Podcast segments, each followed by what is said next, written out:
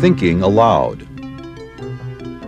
Conversations on the leading edge of knowledge and discovery with psychologist Jeffrey Mishlove.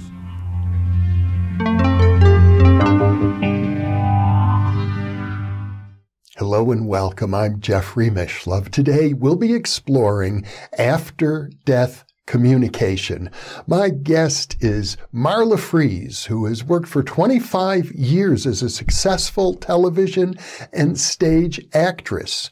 She is also co-host with Whitley Strieber and his Dreamland radio program. She participates in teleconferences with physicist Tom Campbell, author of My Big Toe. She works as a psychic medium, appearing in cities across the country, presenting messages with Marla to small and large groups, educating people about intuition and connecting them with deceased loved ones. She is author of American Psychic, a spiritual journey from the heartland to Hollywood, heaven, and beyond. Marla lives in Southern California, and now I'll switch over to the internet video. Welcome, Marla. What a pleasure to be with you once again. Oh, Jeffrey, thank you so much for having me back. I love it. You were one of the entrants in the Bigelow Institute competition. I, I know you were not one of the finalists, but as far as I'm concerned, your essay is a winner. It is a winner with me, and I want to review it with our viewers because I think your experiences uh, say a lot of well, let me put it this way. Your experiences are valuable for everybody. Oh, thank you. You know what? I consider myself a winner being with you and also making the 205 cut. So whatever that means, I'm just glad to be here talking about this. Thank you. Your work, as you describe it, goes back to the to the fact that you had, and we've talked about this in our previous interview, a very troubled childhood. Yeah. And I think that that's what really heightened my sensitivities to be ultra sensitive about my environment. And also, as Bruce Lipton would say, you know, change your environment. Your DNA is not the determining factor here. So I kept trying to change my environment in order to help myself heal. And also, you know, as you know, I had a former career as an actress. That part of my life was really how I saved myself with my mother. Because if I could pretend around her, or if I could get into that television set and be one of those, you know, people on one of the television shows or the commercials that she watched, maybe she'd love me and not hurt me. So that hypersensitivity, the willingness to have um, an imagination to believe, whether it was Santa Claus, ETs, God, those kinds of forces was, you know, was part of my reach out. I was reaching out for help. In addition to your problems with your mother, though, the neighborhood in which you live seemed to be troubled by murders. It's a very small town in south central Pennsylvania, and we had there, we had a farm outside of town. So we lived in town. There was a farm outside, and in that particular area, yes, there were three murders within a period of two years that basically altered my altered my whole life. It was a classmate and two people that I had seen almost every week who were who were murdered. It changed it it changed my whole perception of life. And I gather you began spontaneously experiencing uh, some sort of contact with uh, these individuals around their death, not just the individuals, but even the perpetrators. Well, what happened at that time, I was so young that I didn't recognize that this was an ability that I had. It was actually later on when I had a stalking incident that brought this whole conversation forward. You know, Jeffrey, I did not believe in talking to the dead you know, I had had psychic things, psychic awarenesses, and I had had a voice that came to me to basically give me information before I was about to have a horse accident. So that voice basically saved my life, gave me information about how to prepare. I actually did have a terrible concussion with that, but that was my first inclination that was, that there was something else, some other force, some other voice that was with me, that was guiding me. But it wasn't until the mid 90s that I, I had any contact with a deceased person. But it was that, um, it was, it was those particular murders that set me up to be curious. So I wasn't frightened. I became interested in homicide. I watched homicide television shows. And I think that that was the, that was the precursor to being okay with talking to dead people. One of the triggering events in your life, I think, is interesting. It had to do with a friendship you were developing with the famous anti war activist Jerry Rubin, whom I also knew. I had just become friends with Jerry, and we were part of this green movement at um, it was a con- it was a convention and he and his girlfriend and myself we were planning a thanksgiving t- together and i was going to see him next week and he happened to walk across Wilshire Boulevard a few days later and was hit by a car. And I ended up going into the hospital to see him. There were a few of us that were allowed in the ICU. And I saw him with a traction device on his head, and he had been um, basically operated on and had a suture from below his belly all the way up to his neck. And I really didn't know what to do. So I went back in the room and I, I was praying and asking, you know, what can I do? How can I help him? And I heard, Marla, I'm not coming back. And I thought, what's that? He's not talking to me. Who is that? I didn't believe in talking to the dead. Why would he talk to me? He's got lots of people in this room. Well, the next day he passed. So that was my first first touching with a deceased consciousness. It wasn't long after that, as I recall, that you sought instruction in mediumship with a, a very well known uh, medium, James Van Praagh. Well, the, the interim story there is that that stalking incident that I mentioned earlier, mm this opened up my, you know, it basically sent my antennas out of my head and they never went back down. But there was an incident in the stalking situation because I knew who this stalker was and he had tried to give me a couple of gifts. And in those gifts, I would try, there was a pair of gloves and I tried to put them on and something inside of me said, this isn't right. And I took them off. And then I got a jacket that he gave me and I heard Jeffrey it's not yours to wear. And I was like, what's that? That's not the voice that came to me as a child to save me in that horse accident. This sounded like a woman who was basically telling me, no, honey, that's not yours to wear.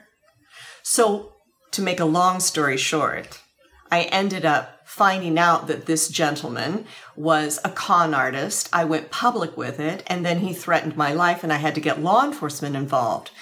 But I went to the house that he said he'd been staying in. And that house happened to be, I, I, think I changed the names in the book, Evie and Carl Greenberg, but they weren't living. I spoke with their daughter, and apparently I said, Well, this guy says he's been staying in this house. And the daughter basically told me, No, no, no one's staying, nobody's buying the house. However, there was a young man that squatted in the house and took my parents' possessions and lived there for a certain amount of time. So those things that this guy was trying to give me were actually Evie Greenberg's clothes. And it was her that alerted me to this guy. And basically that's how I ended up, you know, going to law enforcement and in turn ended up working for law enforcement, you know, to help them. So, what we're dealing with at this point in your life are two different kinds of voices. One is sort of your own inner higher self warning you about danger. And, and the other voice is distinctly coming from another entity, not part of your subconscious mind. Correct. It, it was completely different than anything I'd ever imagined. And you know, at that time, I really thought, oh, this is, I'm, I'm going crazy. This is really this is a hard thing for me to deal with. So what happened is when you mentioned that other very famous medium, um, when you're stalked, your life changes in the way that is very, um, uh, how can I say? It's a different kind of harassment. You know, when you have a, when you have a perpetrator as a family member, when you have somebody that's violating you on a consistent basis, your boundaries are breached. This dynamic was something very unique. And I had to, I had to find a way to learn and to grow through this so I didn't feel so crazy. So I, I pulled the sh- shades down and didn't want to work my acting career. I mean, it was, I was working a lot, but I didn't care about it. And I turn on the TV and I see this guy with a mustache and blue eyes, and he's talking to dead people. And I'm like, oh, that's a crock. Oh, here's a guy on a television show. I think it was called The Other Side on NBC. And I thought, well, that's interesting. It doesn't look fake. It doesn't sound fake. And these people seem to be looking as though that they are being, you know, really communicating with their deceased loved ones somehow. And at the same time, I got a call from a girlfriend that said, I can't get together with you because I'm going to Sedona with James Van Praagh. And I thought, that's pretty interesting. I was watching him on television. And she said, well, you know, you should see him. He'll be, at, he, he will be at the hotel around the corner where you live. So I thought, why not go? I thought, hey, I could be an investigative reporter. Maybe I could out him. Maybe I could see that it's a fraud. And I just went and I had this attitude of, look, just, just open your heart and experience this. And that's what I did. And I came home deeply moved by the entire experience. And I prayed and I said, please tell me what this psychic business is and this talking to the dead. And I had a dream that lasted for four hours of two words, Jeffrey the center, the center, the center. And that was enough to make you crazy. But that center was something that I was alerted to. And my girlfriend called me and said, How did you enjoy seeing James? And I told her, and she said, You know what? I'm best friends with his personal assistant. I'm going to call her and tell her about this. And Jeffrey, I was in James's house within the next five hours because James had been having the same dream about the center as I was. This is very interesting, Marla, because what we're looking at is a concatenation of many different kinds of events coming together to really shape your life to the person that you have now become. I, I, I gather we're talking about uh, your first encounter with James Van Praagh 20 years ago, I believe. Yes, eh, yes, it was. And the, the dynamic of meeting him was great because we recognized this whole synergy about the, the center, which was literally in Brazil. So he said, You're going to Brazil with me. So I did do that. But he put me in a class. And it was in that class that I made a decision because I'd been pretty snarky about this whole idea about talking to the dead. You know, when our egos don't really understand what's going on and we want our egos to think we know more than we really do, we pretend like we know stuff. You know what I'm talking about. I hear from viewers who have that attitude all the time. Yeah, it's kind of like I was at a crossroads and I had I had to make a decision. Was I going to stay snarky and opinionated and act like I knew what I was talking about? Or was I going to be curious? And I chose to be curious. And it was in his actual class that I had this remarkable experience talking to this deceased loved one that happened to be uh, connected to someone in the room. So that's how I opened the paper the Bigelow Institute essay starts out where uh, you are, I suppose you could say, like the model uh, in in the class. You are uh, being an example of how a person can come in off the street, more or less. Although by then you'd already had this synchronous dream with him and uh, communicate with the departed. Yeah, and it was as you. Uh, what was that word that you used? Cacophony. What was that? concatenation, concatenation. And, and, what I mean by that is, first of all, you lived in a neighborhood where several of your friends were murdered. You were being abused by your mother. Then you uh, got stalked and uh, had to deal with a, a, very serious and dangerous situation with a stalker. Uh, you also developed a career as an actress, which opens up all sorts of subconscious abilities. So all of these things were happening to you. And, and then into your life comes uh, a famous medium, James Van Praagh. Yeah. Yeah.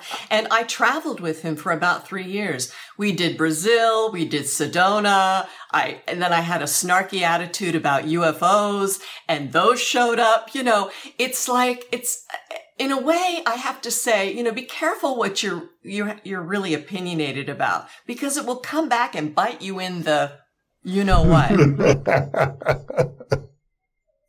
But you studied with Van Praagh, and I'm sure uh, you were able to learn a great deal from him.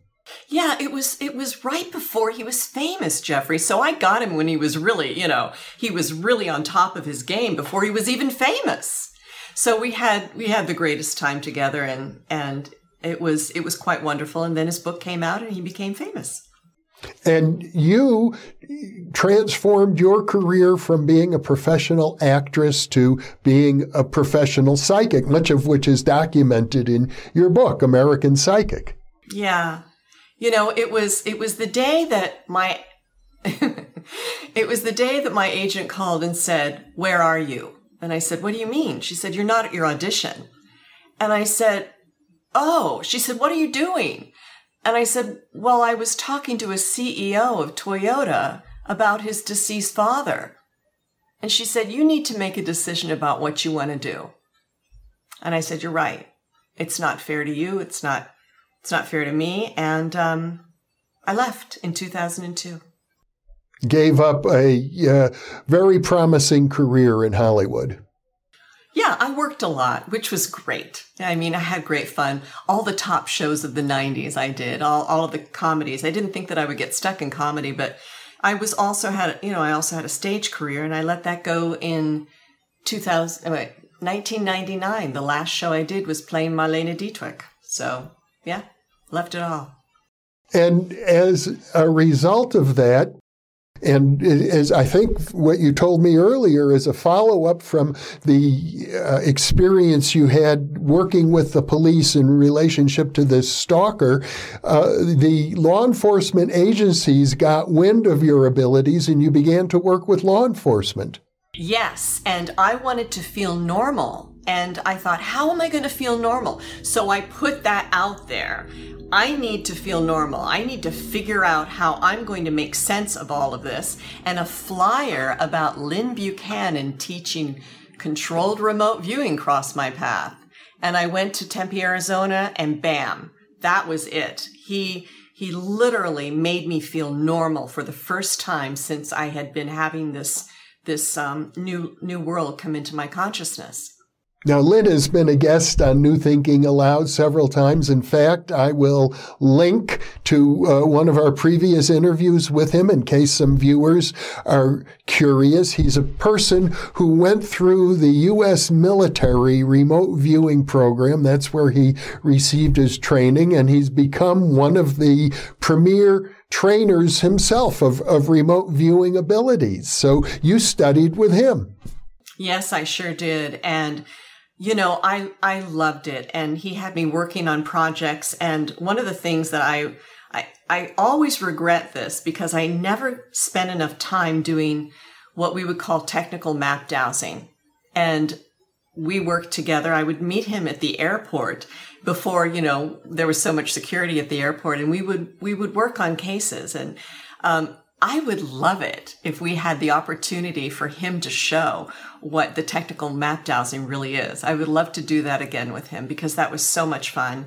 And he taught me so much and I I had to move on because I had been working on a case that was uh, an an a, was on an ongoing serial killer and um, it became really challenging. And I took a break.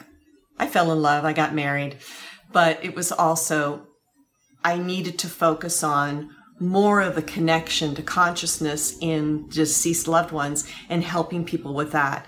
But I love, I mean, you know, I go back and train with all different kinds of remote viewing. It's still part of my soul and I love it. And um, I'm forever grateful for Lynn's help.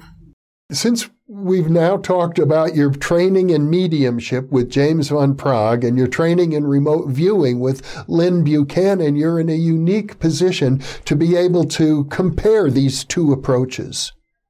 I think that it's fascinating when when you open up your consciousness to the idea that there's something greater and you become a beacon. It's kind of like, oh, there's another one. We'll give her some more information.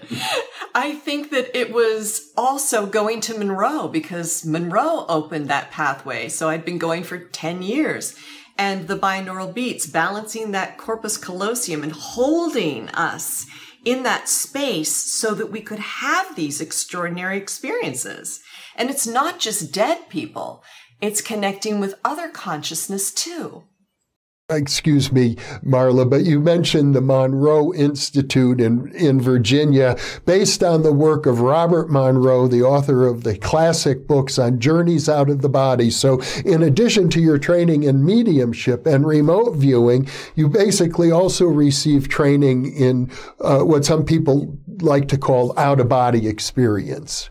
Yes, and I only had one out of body experience that felt like it was out of body, where I rolled out of my body, looked at myself, and then took off. So most of my work was really just leaving and having sending my consciousness someplace else, which became very helpful when I was working for law enforcement by bilocating to where a murder was happening, becoming the murderer, um, interfacing as the victim, and doing all of that work. What I'm getting from what you just said, that that last sentence of yours was so rich. Uh, it suggests that when you are flexible enough within yourself, your consciousness can go anywhere. Yeah, because I really was curious. I you know, I had a I had a friend from college bring me my first crime scene photo and that was back in 94 when this all started just happening. And I held that photograph, Jeffrey. I didn't know what was going to happen. You know, he said, you know, he called me, he said, I heard you become some sort of psychic. And I'm like, I don't know, whatever. I don't know whether I can help you or not. And he had this really important death in his hometown. It was, an, it was a cold case that had been going on, you know, for years. So he brought me this photograph and I held it and boom, just like that, Jeffrey, I became the victim in that grassy area in the town where she was murdered. And I gave details about where things were. And in the paper, I basically let, let my friend, um, Rick Coleman basically tell that story about what I was able to do when he brought me that photograph and how it was it was important for him as he was being his own investigative reporter, but it got everybody else interested. He wasn't saying, Oh, I've got a psychic in my pocket and I've got information here, but he was looking at this 30 year old cold case from a different perspective.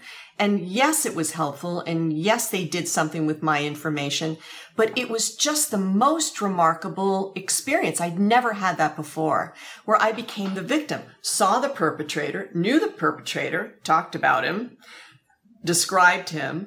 And then the last thing that happened was he hit me as the victim with a piece of wood. And I was like, what the? You hurt me. And there was a tooth in the grass. And that tooth was actually found by one of the detectives. 30 years after the crime had been committed. Well, I had that awareness. He had found that um, he had found that tooth within that framework of time because he saw it and put a, a pencil in the ground. But the fact that I would access that information for mm. my friend. And that's another thing, Jeffrey. It's like there's no reason that I think can think of to do this work unless you're going to help somebody with it.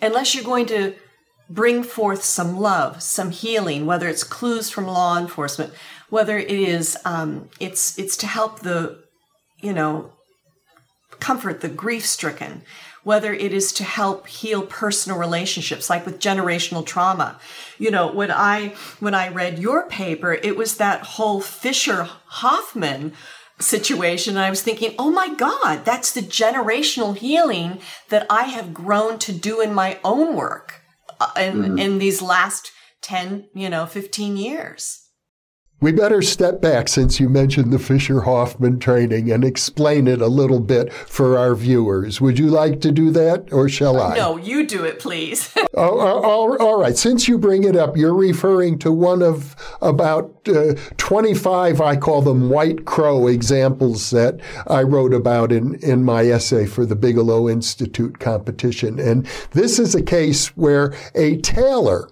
named Robert Hoffman in Oakland, California, who had been a psychotherapy patient of a, um, I believe his name was Siegfried Fischer, a psychotherapist who had died. And one day, Hoffman is in bed in the middle of the night and he wakes up and he sees Fischer standing over his bed. And Fischer takes him through a, a psychotherapeutic exercise and then tells him that I now am on the other side and I see my work as a psychotherapist is incomplete. I have a whole new theory of psychotherapy. I've just taken you through the process and now you, a tailor, are going to introduce this form of psychotherapy to the world. And Fischer uh, or Hoffman, the tailor, said, "Oh, how am I supposed to do that? I'm a, I'm just a tailor." And Fischer said to him, "Don't worry, doors will open for you."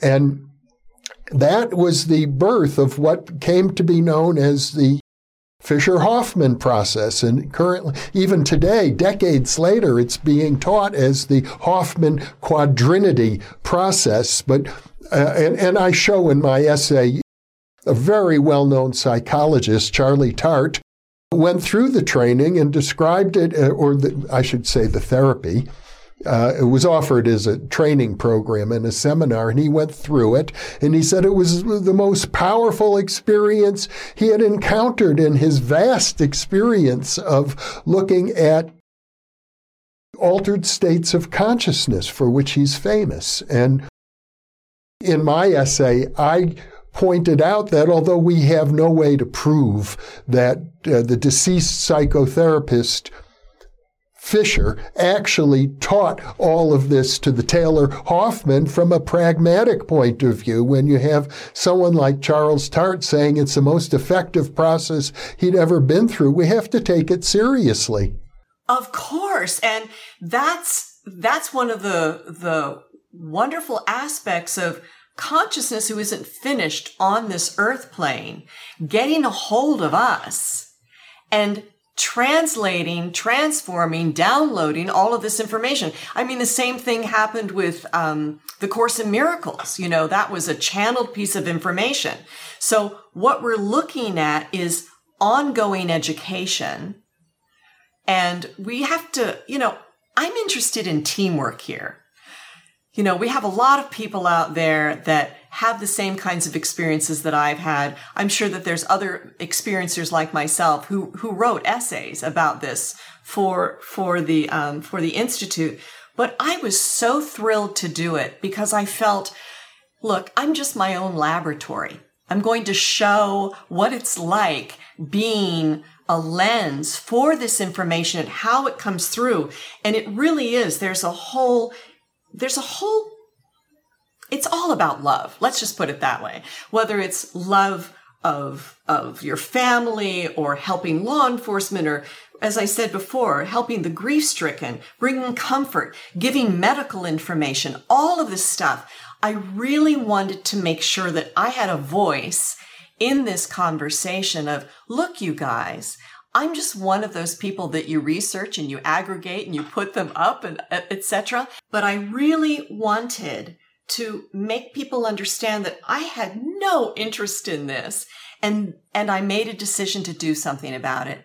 And as you said, I became um, a, a, a, systematic, synergetic, um, one thing after another, including looking at the science of this. So for the last 10 years, enter science. I started looking around and wanted to find out, just like um, I believe it was Willis Harman talking to you in, in another one of your videos in your essay, which I loved. And he's basically saying we need a framework for this. And that's what I thought I needed, Jeffrey. It's kind of like I was going crazy, had to get help with, you know, the military, had to get help with Van Praagh. And, and I sought help out from a lot of different people. And of course, Monroe, but it was a framework, enter science. So many of the other people that were winners, actual winners that got some cash in hand for, from the essay contest were extrapolating all of this. And my work with Tom Campbell, who I interviewed on Dreamland, on Whitley Strieber's Dreamland, because I had gone to see him in Costa Mesa. Here was a guy that had trained with Bob Monroe and was actually doing the science um, experiments of what Bob Monroe was doing. And he developed the HemiSync program along with Dennis Mennerich about this. So here's Tom Campbell, a NASA defense guy who did all this stuff with Bob Monroe. I want to listen to him. Of course, it made my head hurt and I didn't understand, you know, reality and, or, or, or vir- vir- virtual reality or simulation. So I had no dog in the fight. I just wanted to learn. And you've really been a serious student of the field since since your uh, encounter with Van Praagh. Yes, I have been. You know, whether it's other mediumship work, whether it's remote viewing, whether it's, it's aspects of rem- remote viewing, like with Marty Rosenblatt and the applied precognition program, all of that. It's that to me is you've got to go and you've got to, you, you've got to embrace the opportunity for the education.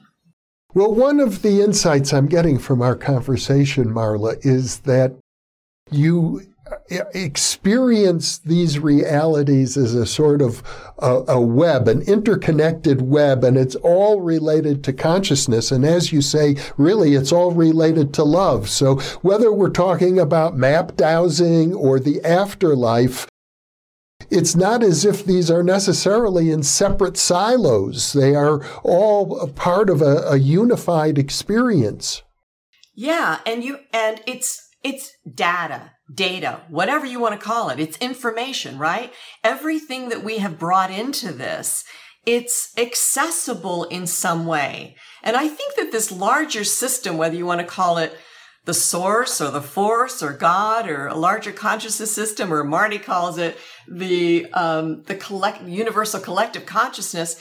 This is facilitating all of this, and I think that that is remarkable for us who are doing it. But we're also teaching people how to do this. You know, when I I met um, when I met Campbell, I was like, well, this is great. What this is great for me because I get the science of this, but what is it doing to the science people? What is his information doing? And he decided to turn around and start teaching left brain people how to access and do the things that we do, Jeffrey. What I was doing, dead people, past life regressions, Brian Weiss, all that stuff all of the information that we in the paranormal world, and you and I both agree about, we're just trying to make it normal because everybody can taught, be taught how to do aspects of this.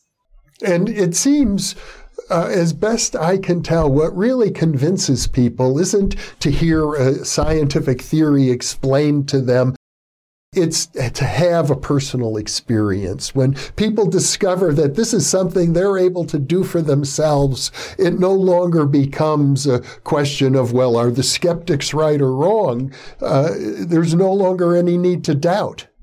Right. Well, and that's where your paper, you know, that's what gave you the big job of being the big winner of that paper because you detail all of this. You've had myriads of years of, of videotapes having experts talk about all of this. And in the analogs of time, whether these um, whether these papers are published and put in in museums or or you know what are those called? Libraries. Libraries. Libraries or whatever or that it's all over the internet. People need to read these and see what's going on because why keep us stupid well and that's one of the real serious points that there's a cost for our civilization when we remain ignorant about the reach and power and nature of our own consciousness. Well, I'm going to bring this in because um, your another part of your your essay is about Elisabeth Kubler Ross, and I I want to share this interesting aspect because we've been talking about other professionals coming and talking and giving downloads. So I'm I'm just going to grab this and take a look at it for a second. But okay. But you know, I have to look at my own book to read this. But uh, when I was at Mon- Monroe, I went to a place that was like a home for me. And the first person that I encountered was a guy that I recognized, but I didn't know who he was. So I walk into this beautiful sort of cabin in the woods and I go, yoo-hoo! And I hear, I'm over here and he said, I'm John Mack. John Mack was in my personal house on the other side in some sort of meditation that I was doing. Okay, you're in a meditative state. And I did not know who he was. So he basically says, I'm here to prepare this place for you to help you integrate your process with awareness. Therefore, you can take from here and translate this on earth to assist others. And he gestures to these bookshelves and he says, okay, this, these are books on planets, stars, extraterrestrials, and UFOs. And I say, UFOs? And he said, yes. UFO means unidentified family of origin. The credible part of the UFO consciousness is about establishing contact in a soul and mind space to accumulate the knowledge of other worlds, other life forms, and other galaxies. We connect with them for learning and hold all things of love and similar loyalties. This is your family or part of your family of origin. That blew me away. And just within minutes, I'm in another room and I'm in a big hall where the woman is dragging this, um, this chalkboard in and she's writing on it saying death equals life eternal, life before the physical. And she turns around and she says, I'm Elisabeth Kubler Ross and we have work to do. So she basically gives me this whole lecture about life after death, the work that we have to do. And she basically says, look, I want you to go to my second book. He's, she says, yeah, go to my second book where I talk about, um, in, it's in chapter 13 and use your interpretation of this to assist others. Your communication with those on the other side helps people understand that life is eternal. I didn't know what her books were. I had to go home, order them, and they are there. But it's basically, we have more work to do. Well, that's a very good lesson to share with uh, our, our, viewers because I think everyone listening to this video or watching it uh, right now uh, should understand that that's a message for them. We all have more work to do. Exactly. So, as a team, and that's what you keep doing, you keep pulling us all together. And it's not about this person needs to be right or have the answer here. This is what, this is what I just don't understand about any of any kind of community around this where people ride the fence about materialism or or embracing what is really happening in their lives. I know that people need to make money, but my gosh, here's an opportunity. And the contest was a, a, synergetic opportunity for people to bring the most important information in and share it with the world. And I'm just thrilled that you wanted to talk about my paper. So well, your paper is an outstanding example of uh, the wonderful work being done by people who unfortunately weren't amongst the 29 finalists. There were like 240 entries, and uh, I thought your paper was just outstanding, Marla. And I hope we find ways to make it uh, available widely for people. Wow, thank you so much for saying that. Well, I was I was on fire, you know, and you know how long it takes to put together an essay like that. But I loved it and I really boy, I get really emotional when I think about this. It truly is the essence of who we are. And we just do what we do because we must.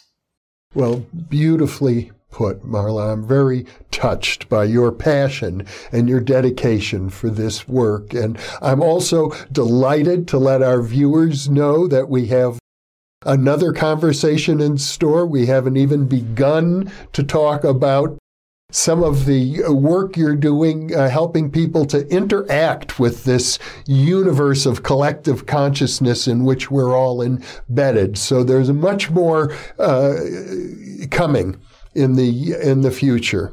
Thank you. Yes, I can't wait to discuss that with you.